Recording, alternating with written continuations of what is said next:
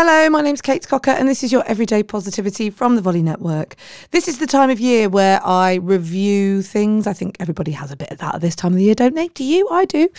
Um, but what I find doing, my husband's just literally said it as we've been clearing up today. Can we just have a bit of an edit? He says, maybe clear out some of those coats we're not using. It's declutter time, ready for the new stuff to come in at Christmas.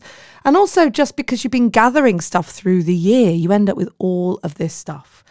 And in the process, I find myself often berating myself for why did I buy this? I haven't used this in ages. Why have I kept it this long?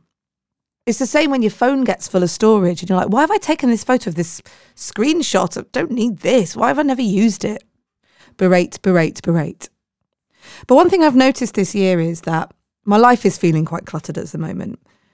But the rainbow in that, the reframe in that is that building up that clutter in your life is a sign of you trying things, of you evolving, of you doing new things, of you experimenting, of you growing. And that actually life is really a bit of clutter, clutter, clutter, and then refine and declutter.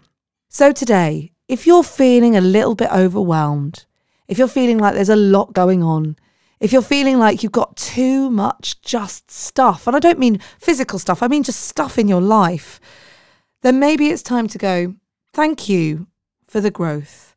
Thank you for the experimentation. Thank you for the abundance. It's now time to refine. Because the thing is, without all of those paths that you've made, without all of that stuff that you've got, you wouldn't know which way you wanted to go. So today, clutter at will and then declutter at will. I'll be back tomorrow with a journaling prompt. I hope you're having a lovely weekend. You have 100% got this and have a great day.